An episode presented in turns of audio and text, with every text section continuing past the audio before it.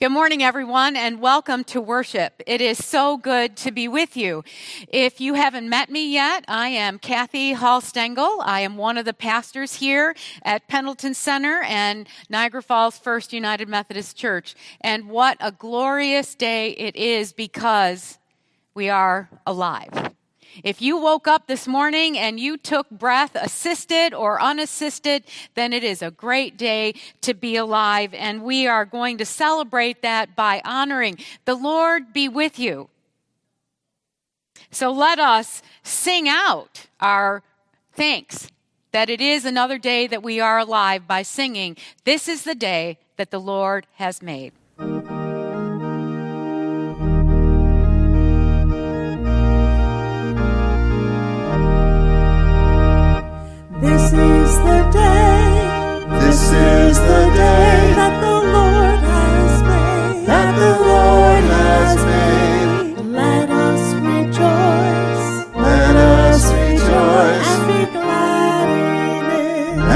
Glad in it. This is the day that the Lord has made. Let us rejoice and be glad in it. This is the day. This is the day that the Lord has made. At the end of the service this morning, we are going to be sharing in one of what I think is one of the greatest hymns, Here I Am. I would like to ask you now, at the beginning of the service, to join me in prayer because, in fact, here we are, Lord. Let us pray. O God of all creation, gather us in. Remind us as we gather to worship that you have called us, claimed us, named us.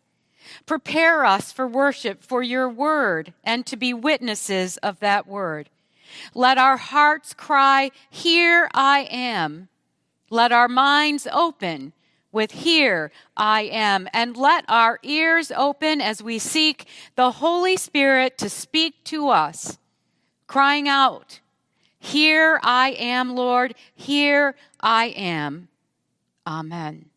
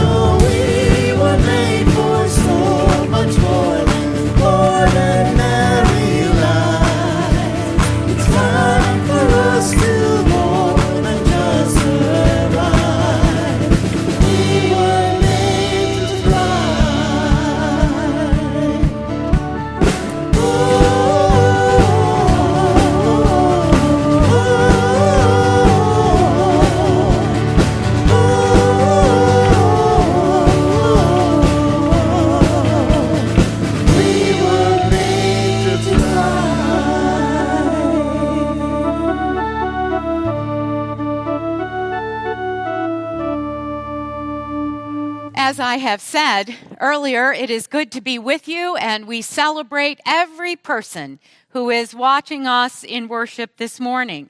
I want to share some announcements with you. We have received an overwhelming response to seeking volunteers to help us get ready to open both churches for live worship, and we have a lot but we can always use more as we go through these weeks of being prepared and then carrying out live in person worship in our churches. I invite you to fill out the friendship card that you can find. It's a link that you'll see on the screen, as well as the children's activity sheet. Um, so I invite you to just click those links. One of the other announcements is that Grief Share is going to begin on August the 20th, and I invite you to go to our church's website and sign up there or call the church office. I, if you haven't already seen or participated in some of our uh, fellowship groups on Facebook, I invite you to go and look for that PCUMC fellowship group, and you can ask to join, and then you can participate in devotions and Bible study and music uh, most days of the week. So just check that out. We are hoping to soon begin a series of small group gatherings so that we as people of faith can grow and deepen in not only our faith and our understanding of God's word, but our relationships with one another. So contact the church if you're interested. We'll gather up all those names and start putting some things together. Here we are. As I said earlier, if you are taking a breath, then you are alive. If you were sitting here, I would scan the sanctuary and say, Nope, not dead yet. And so, as people of faith, I invite us in gratitude to give back that which we have by sharing in our gifts and our offerings in whatever way makes the most sense for you. You can send it in the mail. We still take checks. Automatic withdrawal. You can contact the church and you can give online. All of these ways are ways for you to demonstrate your gratitude. My heart is full. I pray that yours will be as well. Let us offer our gifts to the Lord. Amen.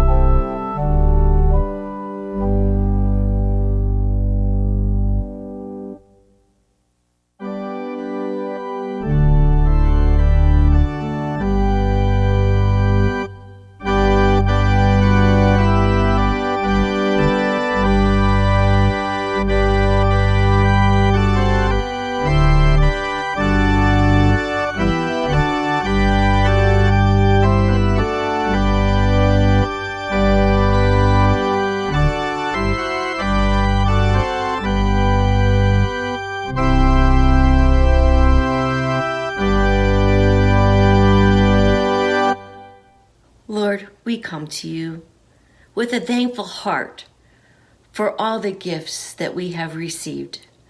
Lord, these tithes and offerings, Lord God, we thank you for your goodness and your goodness on us. And Lord, we pray that you would bless this church, bless the congregation, and Lord, let us be fruitful and use this for your glory in your kingdom. We thank you with a thankful heart of praise. Praise God from whom all blessings flow. In Jesus' name, amen. Hey everyone, how are you? It's good to be with you again. I missed you last week. I was away doing some other things, but here I am back to be with you as we do junior church. I realize that some of you might not remember my name.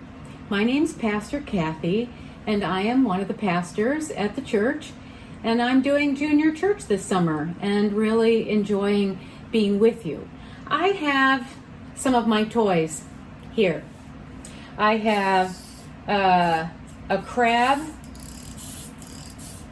that will crab walk across the table, and it's kind of fun. I have some Legos here. This ship, whoops, Christmas tree fell off. I have some other Legos here. I have another boat that could probably go with the ship, and a spaceship that probably needs to be finished building. Do you like Legos? Do you like to build things and make them work? Sometimes when we're little, we do Duplos, the bigger blocks, and then when we get older, then we get to do Legos. Have you ever stepped on a Lego with your bare feet? Wow, that hurts. So, anyway, I was reading the Bible, and our Bible story for today talks about how we who believe in Jesus, we believe in God. Remember, we have the love of God in our hearts so that we can love everybody. Well, those of us who know that, we might read in the Bible where it says that we should be mature. Do you know what it means to be mature? Sometimes we don't really like to hear that. Sometimes it's kind of like we're shooting balls and maybe we're to hit the camera. Oh my gosh, and somebody says, Will you grow up? You need to act like a grown up, Pastor Kathy. And I say, Oh, yeah? You're probably right, but it's a lot of fun. Anyway, there's nobody here for me to hit, and they're really soft balls, so I am being careful. But it sure is fun to squeeze this bear and make the ball pop out of his mouth. Does anybody ever tell you you need to act like you're older, maybe more like if you're six, then maybe you should act a little older. Maybe you're messing around with stuff in your room and your mom wants you to pick up your toys and putting put them away, but instead you lay on the floor and just keep playing with them. We all do that sometimes. And sometimes teachers might even say, it's time to learn how to be more uh, grown up, better behaved, follow the rules. And that's what teachers are supposed to do. And we're supposed to listen.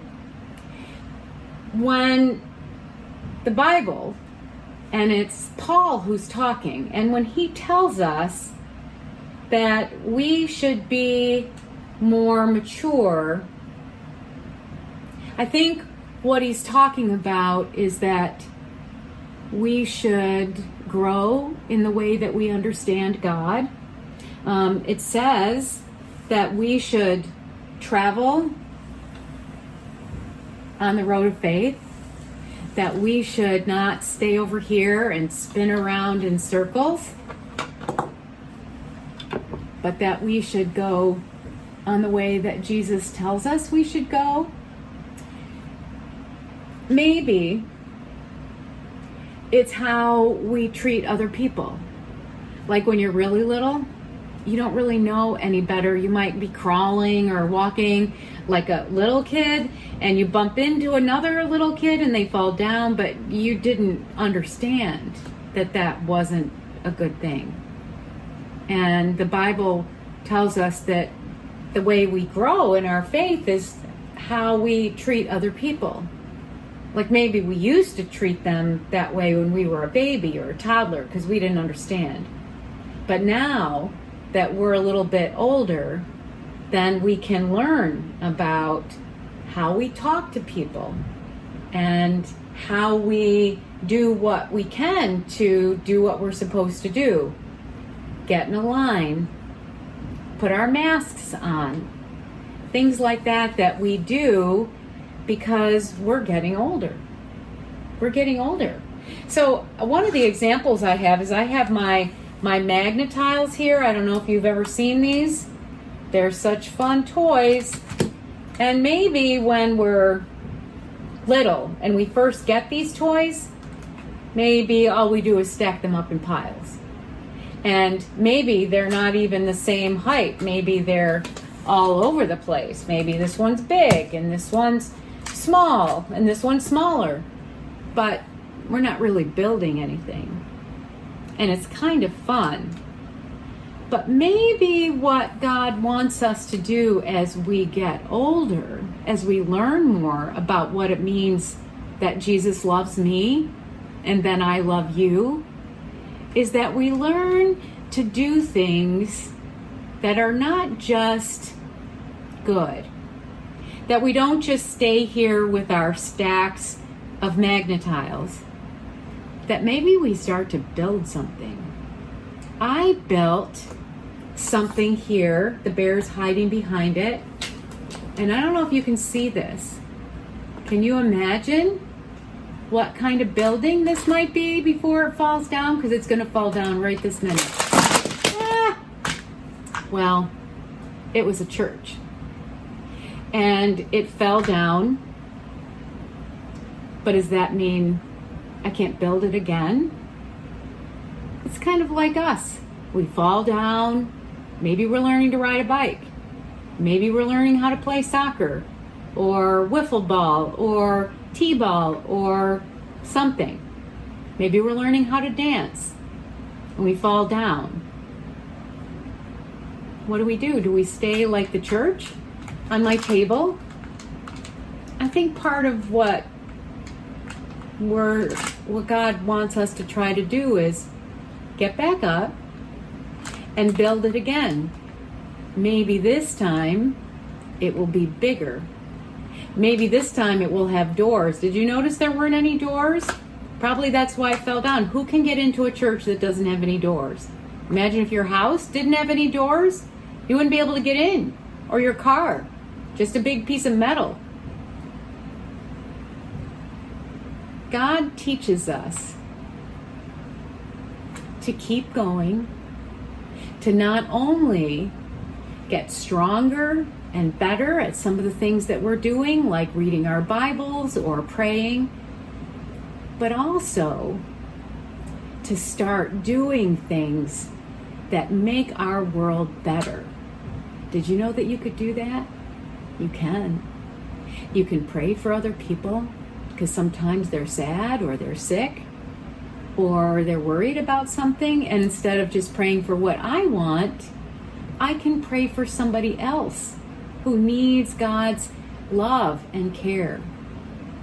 I can do things like imagine what can I do for people who are hungry? When we're little, we're just worried about eating so we don't get hungry.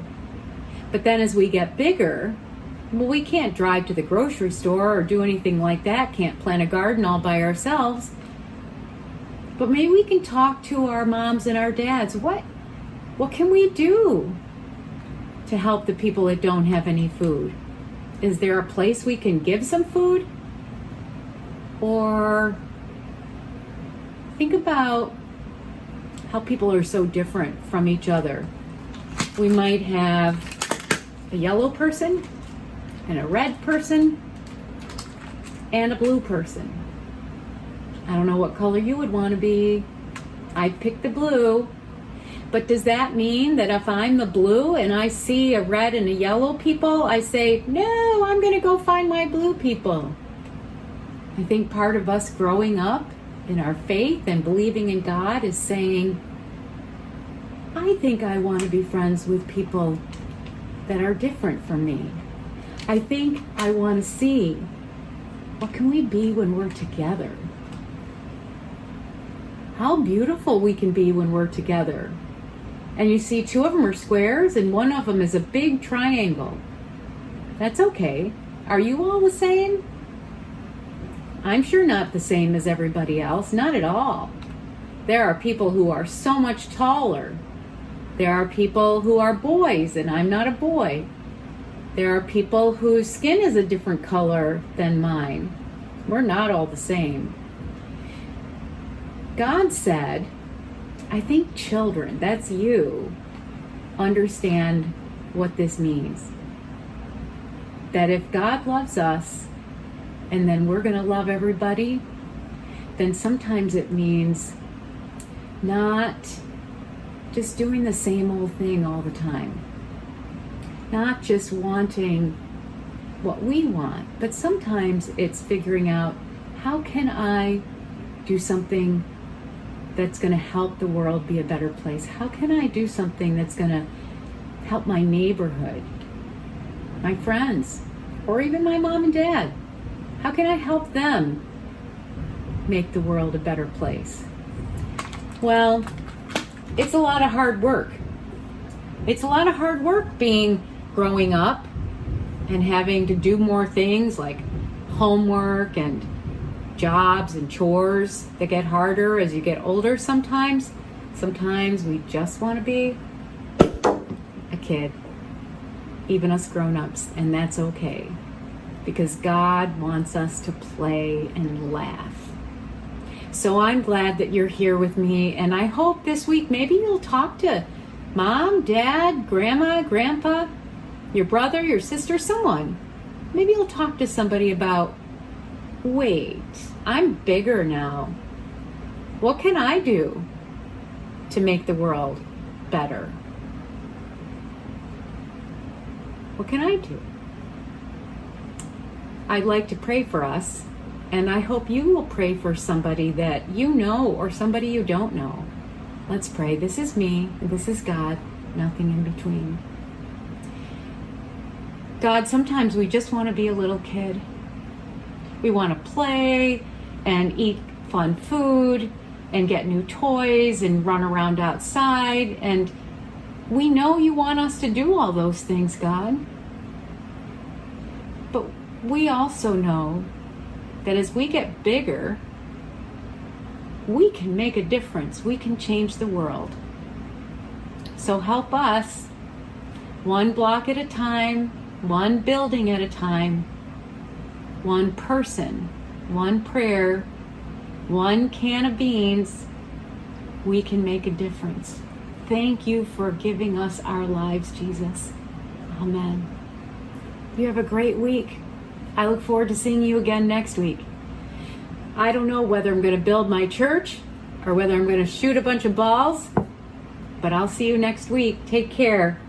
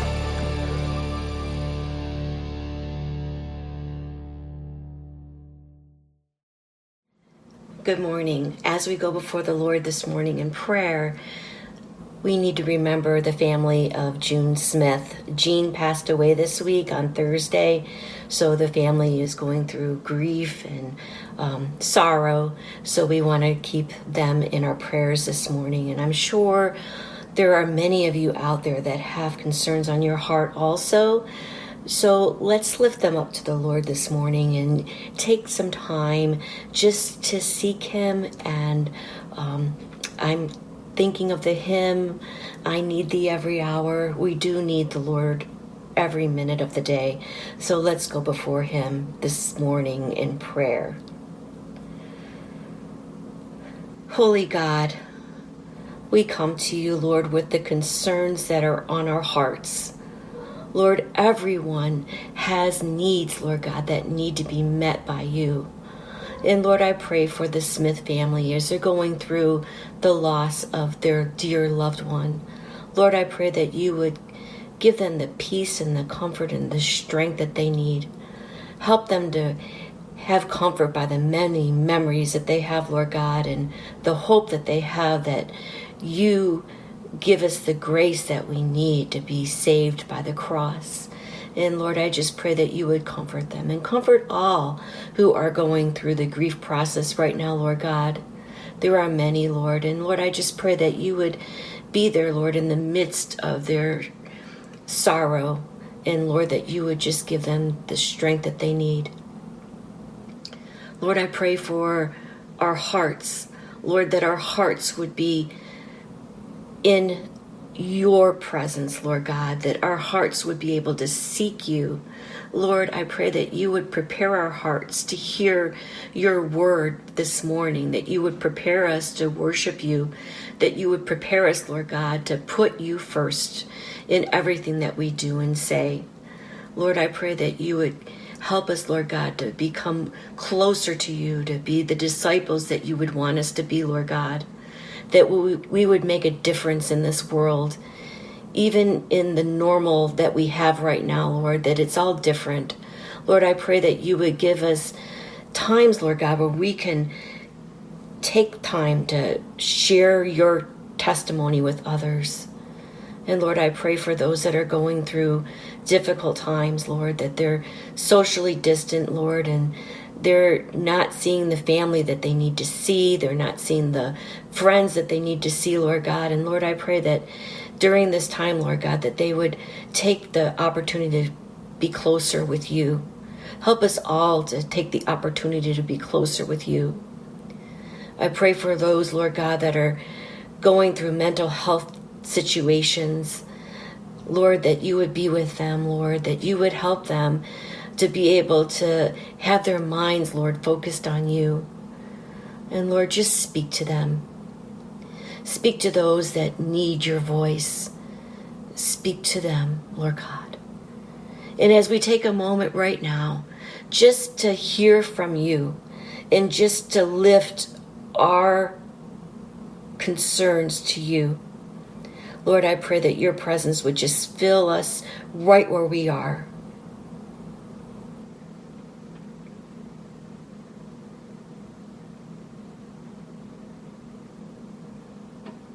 Lord, we thank you for that friend that we have in Jesus. Lord, all our sins and griefs to bear. And what a privilege is to carry everything to you in prayer. And Lord, it is a privilege and an honor to speak to you and to praise you and to worship you and to give you the needs that are on our heart. It's an honor, Lord God, because you are our true answer to every prayer. And we thank you, Lord, that you are that true answer. And I pray, Lord God, that everyone that is hearing this prayer right now would feel the truth in their life. They would feel, Lord God, that you have the authority to answer every prayer. And we thank you and we come to you with that authority that you've given us to speak this prayer in the name of Jesus Christ our Lord, who we worship and praise. In Jesus' name we pray together. Amen.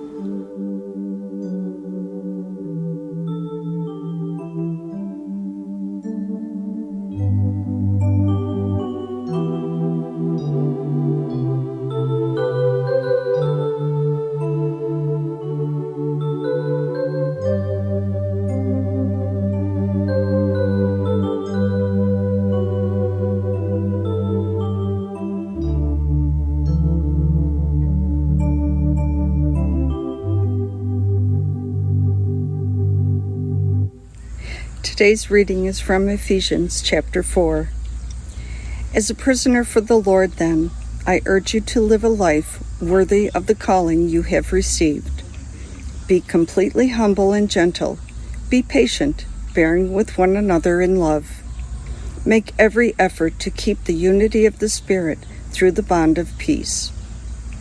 There is one body and one Spirit, just as you were called to one hope when you were called one Lord, one faith, one baptism, one God and Father of all, who is over all and through all and in all. But to each of us grace has been given as Christ apportioned it. This is why it says, When he ascended on high, he took many captives and gave gifts to his people. What does he ascended mean, except that he also descended to the lower earthly regions? He who descended is the very one who ascended higher than all the heavens in order to fill the whole universe. So Christ himself gave the apostles, the prophets, the evangelists, the pastors, and teachers to equip his people for works of service, so that the body of Christ may be built up until we all reach unity in the faith and in the knowledge of the Son of God and become mature, attaining to the whole measure of the fullness of Christ. Then we will no longer be infants, tossed back and forth by the waves, and blown here and there by every wind of teaching and by the cunning and craftiness of people in their deceitful scheming. Instead, speaking the truth in love, we will grow to become, in every respect, the mature body of Him who is the head, that is Christ. From Him, the whole body, joined and held together by every supporting ligament, grows and builds itself up in love as each part does its work. This is the word of the Lord. Thanks be to God. Friends, would you pray with me? Almighty and gracious God, as we come to you now with our hearts open, we pray that you would move among us and plant a seed that will grow and bear fruit for the honor and glory of your name. Through Jesus Christ our Lord, we pray. Amen. So, we are talking about building today, the building. And so, to help us enter into our conversation, I want to start by talking about the fact that I am not a native Buffalonian. Most of you know that. But one of the great things that happened when my wife and I first moved to Buffalo was we were lucky to get a really great apartment. We had certain things we wanted to make sure we found, and it had been a pretty tough search. But at the end of the day, and this was literally the last place we were going to be able to see that day, we found the perfect place. Had everything we wanted, but what made it special was the couple who owned the house. It was a flat, it was a split level house. And Dick and Maureen, the couple who owned the place, were wonderful. They were great, they welcomed us, and they became kind of extended family to us when we first got here. Now, as great as that apartment was, with all of its wonderful features and even having Dick and Maureen working there, living there, that over time, what I really came to appreciate about this place was the yard. Because being pretty much a city kid, we didn't have too much yard when I grew up. But every day would go by, and I would hear, you know, if not every day, pretty much every other day, Dick whistling out back as he would tend to all the plants. There was this great uh, driveway along the side because the garage was in the back, but there was a really nice space that he had created over to the right of the apartment. And he would tend to it regularly. I'd always hear Maureen out front, you know, humming to herself as she would water the many baskets that she had. And it was beautiful because I would walk to and from work and I would see other houses and I would notice that not everybody's yard was in this kind of shape. So it was a beautiful thing to be able to come home to that kind of space. It was fragrant, it was colorful, and it was a great place to just be able to be and relax. Now, as I said, one of the reasons why I came to appreciate that is I myself had never really done that kind of work before, and gardening's never really just been my thing. So, to be able to have that kind of space turned into a really wonderful addition to my life. I didn't even appreciate it fully till Jen and I were able to buy our own place. Now, the people who owned the house had kept it well, but it didn't have the same kind of features, it didn't have the same kind of garden that Dick and Maureen created in their own space. And so that became kind of the challenge that we had to address. Because if we wanted a similar kind of environment, if we wanted to have that same kind of experience that we had enjoyed in the apartment, we were going to have to build it. And that was going to be a bit of a trick. As I said, it really wasn't my thing. You know, my wife is much more the gardener than I am. But we knew that we could take care of this place, we could maintain it. But were we going to invest the time, the energy, the attention it was going to take to create the kind of space that we had just enjoyed so, so well? I offer that because that's kind of the challenge that we find in our scripture lesson this morning. Because we need to think about what it means to be able to grow and to build as a disciple. And when you think about what we're dealing with, our commitment to being part of the body of Christ offers the opportunity to help build up the body, not simply maintain it, to build up the body for God's glory. And a question we all have to ask ourselves, even during these exceptional times, is the degree to which we are striving to build or whether we are just seeking to maintain. Whether we are striving to build or whether we are seeking to maintain. So let's spend a little time in the passage. Because there are three pieces here that I really want to bring out that will help us understand the challenge that we are facing from Paul. So in Ephesians, one of the things that we get is that Paul does what he seems to have this theme that he does in his books. He will lay out a pretty nice doctrinal argument. He'll lay out some of the theology or the side of what it means to be a disciple. And then he offers really practical advice about so this is how you should go live if you believe these things. And chapter 4 of Ephesians is where he makes that pivot in this book, right? And because you can always tell when somebody starts with a therefore, that's kind of where we're at. And verse 1 gives us a therefore. And he says, Therefore, as a prisoner of the Lord, I encourage you to live as people worthy of the call you have received from God. Conduct yourselves with all humility, gentleness, and patience. Accept each other with love. And make an effort to preserve the unity of the Spirit with the peace that ties you together. You are one body and one spirit, just as God called you in one hope. There is one Lord, one faith, one baptism, and one God and Father of all who is over all, through all, and in all. I want to stop there for a minute because that section where he talks about one God, one Father, one Lord, one faith, one baptism is important for us to remember as we walk. Now, when we say we are building, one of the things is what are we building toward, or what are we building in the name of, or what are we building from? It's key for us to remember that as we look around and see so many different people, we recognize that we bring different experiences. We, rec- we understand that we bring different perspectives. We are a diverse people. But even in our diversity, we know that there is a unity. And that unity springs from that core set of things that bring us together. Because even though our roads may be different, the God that has led us is the same. Even though we may have experienced different things in life, the one who has carried us through them is the same. And so, in that diversity, there is very strong unity, that one that holds us together.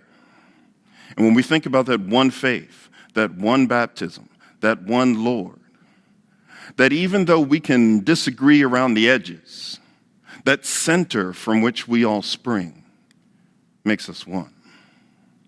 We hear more about that diversity if we go a little further into the passage. And these three verses are the meat of what we want to talk about today. And these are verses 11, 12, and 13. He, meaning Christ, he gave some to be apostles, some prophets, and some evangelists, and some pastors and teachers. His purpose was to equip God's people for the work of serving and building up the body of Christ until we all reach the unity of faith and knowledge of God's Son. God's goal for us is to become mature adults, to be fully grown, measured by the standard of the fullness of Christ. So, you hear in verse 11, Paul talking about the diversity of gifts. We hinted at diversity of experiences, but remember we have diversity of gifts. And that's a beautiful thing because we know that we can't do this by ourselves. While we are one people, while we are one church, while we are one body, each of us makes a contribution that is unique and that the rest of us need. And so those gifts matter. When you think about your walk, when you think about the peace you bring, it's going to do something that no one else is going to do. And so we need you. I need you. I need every single one of us to be at my best and so that my gift does what God intends it to do. That's the way it works. I wish I could attribute this quote to its original author, but I heard it spoken in a sermon a few years ago. The quote goes like this God made us that we would know God and God's love. God made us diverse so that we would know each other. God made us so that we would know God and God's love. God made us diverse so that we would know each other. You see, if we didn't realize that there are those who can sing in a way that blesses us in a way that I couldn't possibly do, if there are those who can organize in a way that makes us work more efficiently in ways that I couldn't possibly do, if there are those who can work with their hands and fix things in ways that I can't possibly do, then I have to connect. I have to bring my gift, though. Their gift blesses me, my gift blesses them. And that's how we grow together. That's how things are made whole. That's the expectation God brings for us. It's a beautiful thing when you can get all of that together and it functions at its best. And that's what we are striving for. That's the expectation and that's the hope God brings. So now, what does all this have to do with a garden and building? When I hear Paul talking about this idea, it reminds me of the importance of bringing my gift.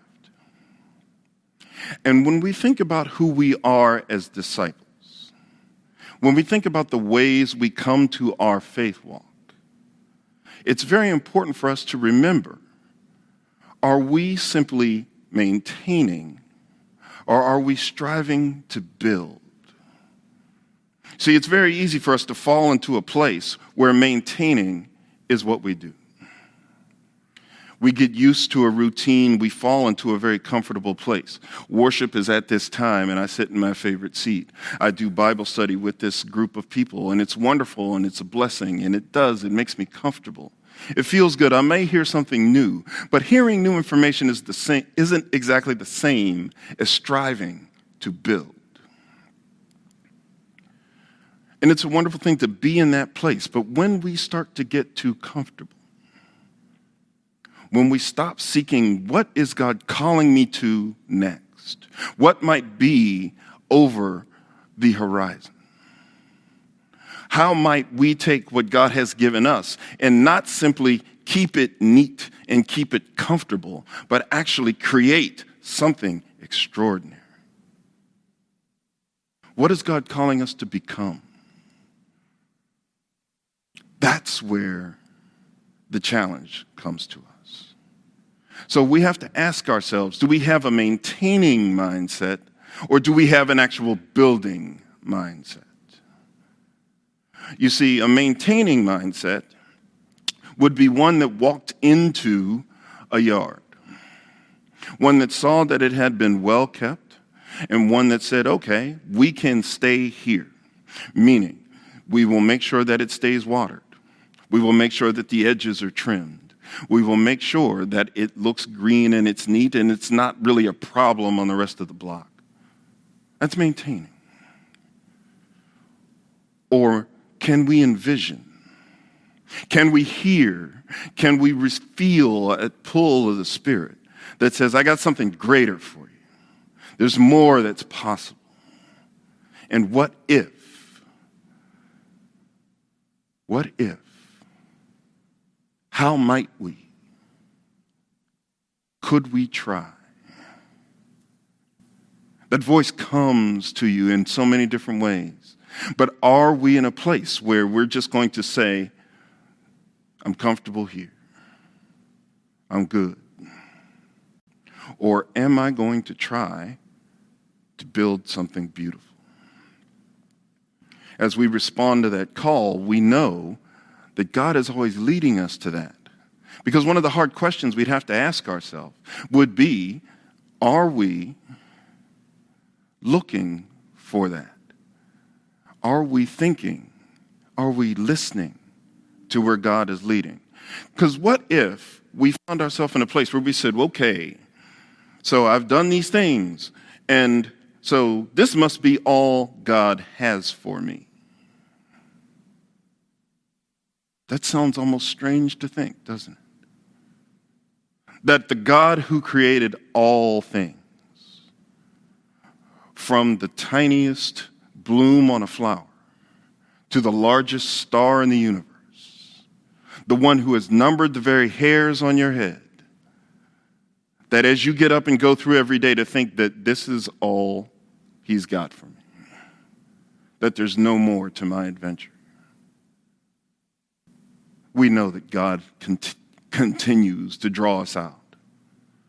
God continues to take us new places. And so, with that, this challenge about main- maintaining versus building comes not only for us as individuals, but it also calls on us as a congregation. Do we see this idea of a body that is building up? Do we see the possibilities? Do we see the opportunities? Do we see broken and hurting and sinful people around us? Do we see people in need? Where are the hungry? Where are the hurting? Where are the lost? So not only do we bring our individual gifts, and do we strive to go where Jesus is leading us as individuals, disciples? But when the collective of individual disciples gets together, how does the body move forward? Paul talks about that challenge when we get to the end of the chapter. We left off at 13. Let's hear from 14 to 16. As a result, we aren't supposed to be infants any longer who can be tossed and blown around by every wind that comes from teaching with deceitful scheming and tricks of people that play to deliberately mislead others. Instead, by speaking the truth with love, let us grow every way into Christ, who is the head. The whole body grows from him and is joined and held together by all the supporting ligaments. The body makes itself grow in that it builds itself up with love as each one does their part. Think of the possibility. Think of what Christ is leading us to. There's beauty out there. there is a glory out there, there is a blessing out there that Christ is calling us to be a part of. And so, as we do our part, we can build something amazing. Now, when we get to this place, we may say, well, how am I supposed to do that? You heard me say gardening isn't my thing. That's why I was so impressed when I saw Sherry's message last week, because it's just not what I do. But for her to be able to produce that was pretty incredible. And that's an example of what happens when you bring a build mindset.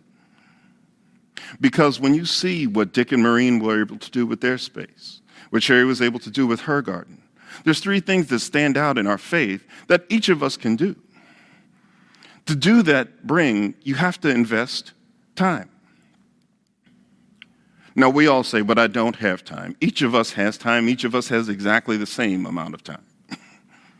but we make choices about our time. And the thing is, if gardening is your thing, but for me, it might be something like cooking dinner or it might be playing a sport. But the thing is, when it's a valued activity, when it's something that feeds you, when it's something that brings you joy, you will say, certain minutes of my day will get this. And the challenge we all face is do we put Jesus on that list? What's our choice about the minutes of the day we spend with Him? It also takes focus. That when you are preparing that dinner, when you are weeding that garden, when you are working on your foul shot, whatever it is that is that valued thing, you are paying attention to it. It gets the best of your brain. If there are 19 things happening around you, it's very difficult for you to give it its very best. And lastly, it takes energy. You are willing to put some sweat equity into the result. And you just have to do that. These things do not happen on their own. Church, our challenge is how are we investing time, focus, and energy in building our own relationship with Christ? How are we investing time, energy, and focus into building the body? If we are going to go into the opportunity before us, if we would see the future with hope that God has promised us, He has set the path before us. But to go into that future with hope, we have to be ready to respond. We have to be able to allot what it is is necessary to live into that future. So we have to move past maintaining. The thing about maintaining is that it'll be great for a while. And it will always look good. But the something greater, the future with hope, the possibility, the opportunity for something truly exceptional. Because we serve an exceptional God is there.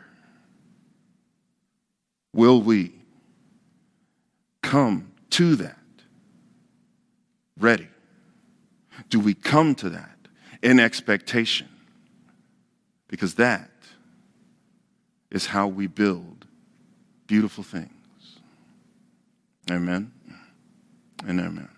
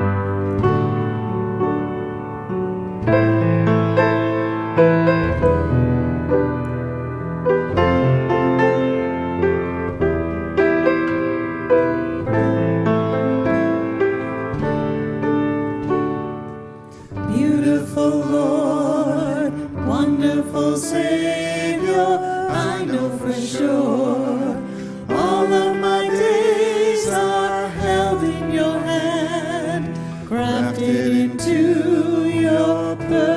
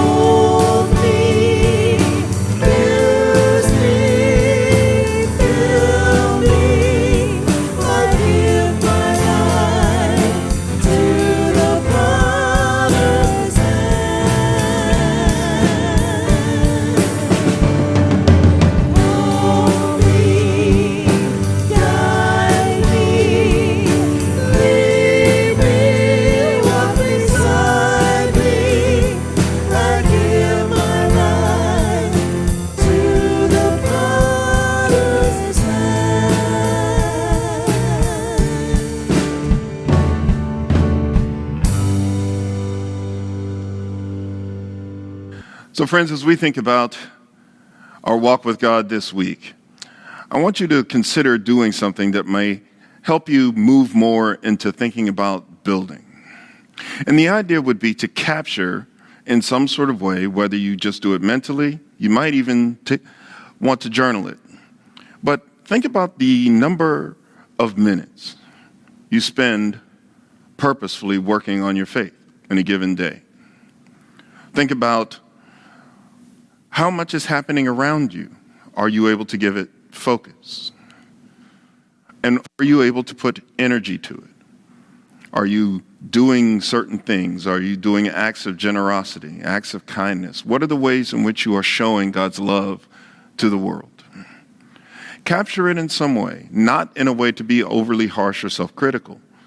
But one thing about knowing whether you are growing is you have to know from where you start. And so if you can think about maybe there are some ways I could offer more time, deeper focus, or perhaps even commit to doing one act of kindness a day. Perhaps then we will see a new build emerge in your life, and more beauty will emerge as we were talking about. So now, as we come to a time of prayer of confession, I would ask you to open your heart with me and let's pray together. Gracious and loving God, even though our love is great, we know we are limited. Even though we strive and we struggle, We know we sometimes fail. Lord Jesus, we are amazed by your grace that you come to us in our weakness, that you still comfort us even when we fall short, that you forgive us when we know and even when we don't know that we have done wrong in your eyes. God, in your grace, you have given us something special to offer to the world. You've created a space that is designed uniquely and only for us. You have given us that seed. And sometimes we hold that seed but don't plant it. Sometimes we plant it but don't nurture it. Lord, for the ways in which we have not done your will, for the ways in which we have ignored your voice, for the ways in which we have chosen our own path instead of your own. We seek your forgiveness. Hear now our prayer of confession as we offer it silently from our own heart.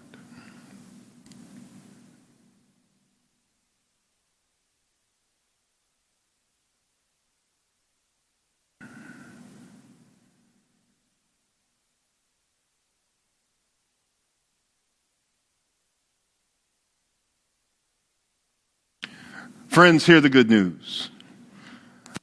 God has shown us his love for us in the life, in the death, and in the resurrection of our Lord Jesus the Christ. And in the name of Jesus Christ, you are forgiven. Glory to God. Amen. Friends, would you join me in offering the prayer that Jesus taught us to pray? Our Father, who art in heaven, hallowed be thy name. Thy kingdom come, thy will be done, on earth as it is in heaven. Give us this day our daily bread, and forgive us our trespasses, as we forgive those who trespass against us. And lead us not into temptation, but deliver us from evil. For thine is the kingdom, and the power, and the glory forever. Amen. Thank you for being with us. I'm Kathy Hall Stengel, the senior pastor of Niagara Falls First and Pendleton Center United Methodist Churches. I'm Scott Johnson, Associate Pastor of Niagara Falls First and Pendleton Center United Methodist Churches, specializing in adult discipleship. I am Sherry Mahar, Associate Pastor of Niagara Falls First and Pendleton Center United Methodist Churches, specializing in discipleship, worship, and caregiving.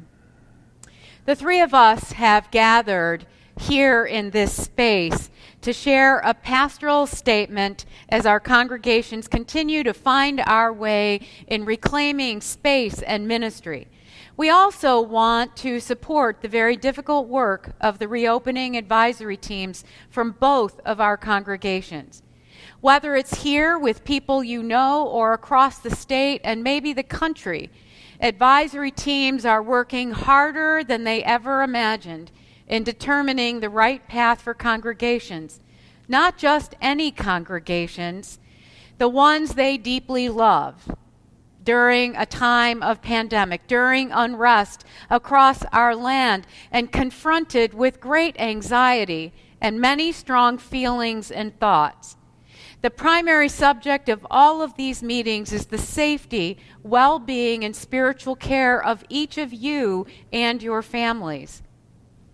The past eight months have brought great changes, stress, and distress to Niagara Falls First and Pendleton Center United Methodist Churches.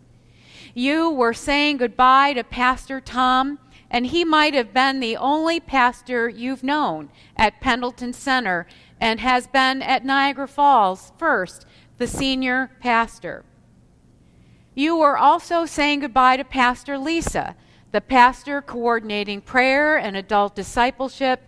Goodbyes were being planned, farewell and retirement parties, and then the unimaginable happened the pandemic spread of the COVID 19 virus. This pandemic separated both congregations from their buildings, from shared worship experiences, from in person sharing in the sacrament of communion. And that's just the worship part.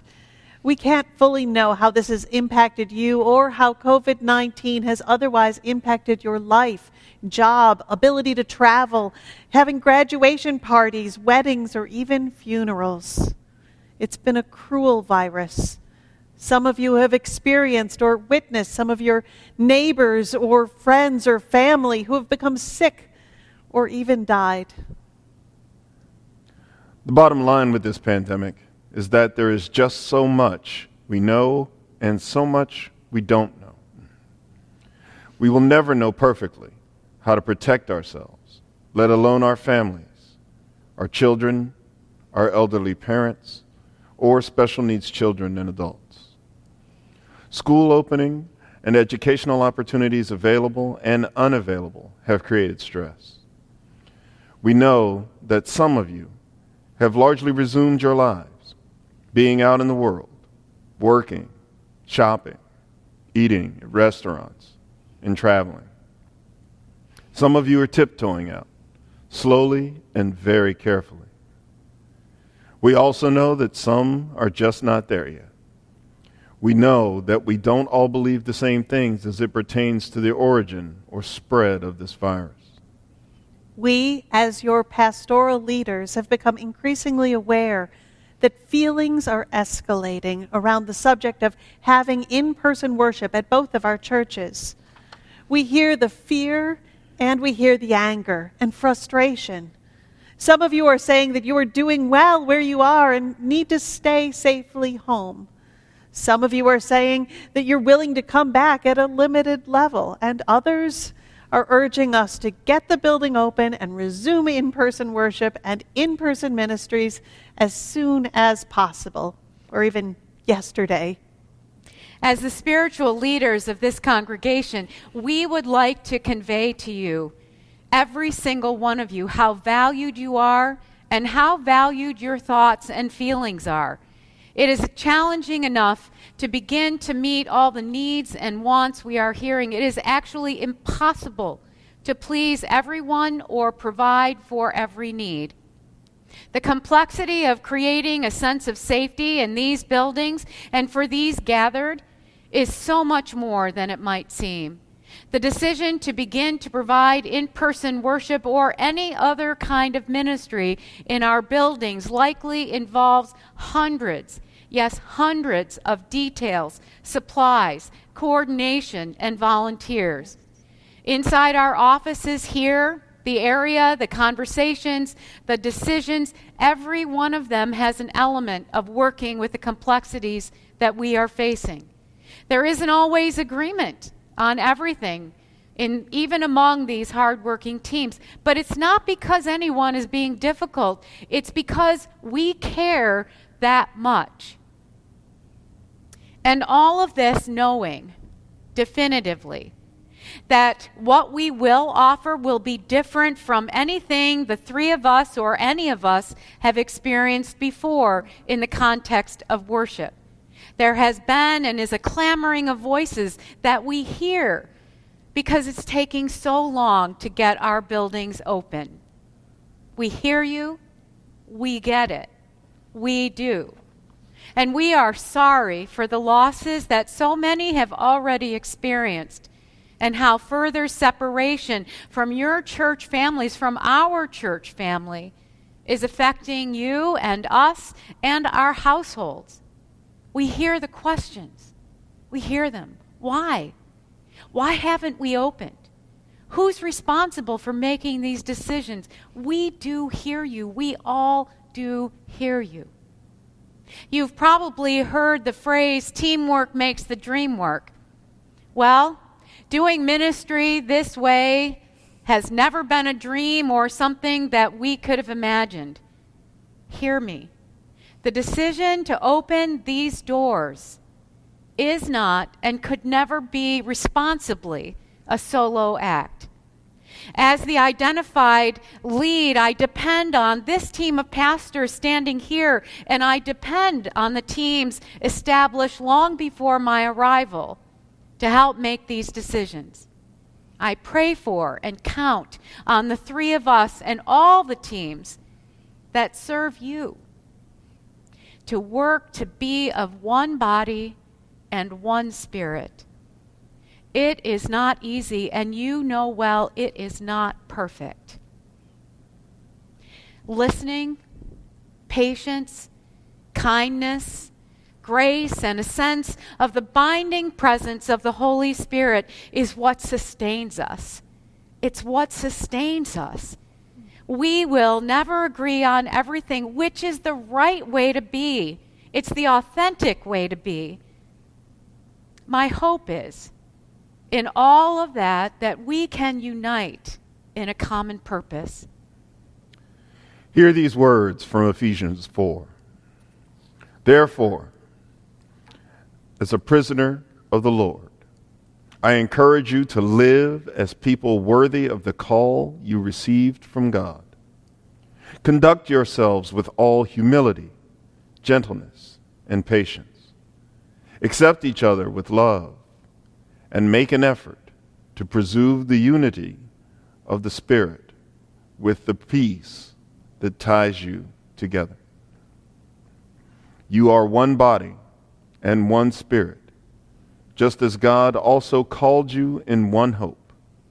There is one Lord, one faith, one baptism, and one God and Father of all, who is over all, through all, and in all. If ever there might be a time when our congregations are called upon by God and through Scripture to stand together, it's now. Paul wrote from prison, pleading with the Christian believers to demonstrate patience, grace, and tolerance. He asked them to turn and look and recognize each and every one as brother and sister, all gifted, all differently gifted, but part of one body and one spirit. In the next part of Ephesians 4, Paul identifies some of the gifts given to each and all. Among us, we represent every spiritual gift imaginable. In our pain, in our anxiety and fear, in our words against and for, in our patience and impatience, we see the gifts of many being clouded in the chaos as so many seek a different path to the same goal. In our looking around at what other churches are doing, we sometimes feel resentment and discouragement, even anger or impatience. There are sometimes feelings that are so noisy, it's hard to hear the call of God on our lives and on our congregations. They are understandably strong, strong feelings that show up often when we don't feel we have much control. Paul asks us to make an effort to preserve the unity of the Spirit with the peace that ties us together. Never have I ever wanted to begin my ministry here this way. And never have I ever been more grateful for the nurses, the business people, the engineers, the people who know these buildings and know these congregations, the staff who have helped to guide us through these painstaking steps. Paul reminds us that we are one body and one spirit. I ask you, I pray that you, that we might pause and that we might consider that we are all about the same goal to safely gather in worship and figure out how we can provide opportunities for ministry in our own buildings. I assure you, no one wants that more than those who stand here and the advisory teams and all the volunteers who are coming forward. Our agenda is you and being good stewards of all that is given us congregations and resources. Our agenda is the proclamation of the good news of Jesus Christ in whatever ways and wherever possible. Our agenda is caring for the least, the lost, the suffering, the separated, the orphan, the widows, and the strangers. So many of you have wonderfully offered yourselves in service to getting ourselves together in worship. Many of you have already committed yourselves to following all the safety guidelines, no matter how uncomfortable or restrictive they might be. May the many, when it comes to following the guidelines, be all of us for the good of all. You may not agree with safety guidelines or restrictions, and that's okay. But we ask that when you are here, that we all follow them so that we might be gathered together in one body and follow them for the person standing or sitting near you, the person you've never met. Follow them. Let's all try our best to follow them for the good of the whole body. We are looking to be united in the place we are in. Right now, we are in a not yet place. We are not in a never place. Being together again will be a first step and not a final step. We just need a starting place. And I invite you, I invite you to join us all on the starting line. Toes on the line. Everyone joined in hope and grace, united in the peace of Jesus Christ. When the doors open, it will be a homecoming. And oh, how I want to be at home with all of you, whether we are virtually together or in person. We all want that. Let, us turn our faces together, one body, one spirit, towards the unity taught, the grace given from God, made real in Jesus Christ. And let us turn to one another and offer that same grace.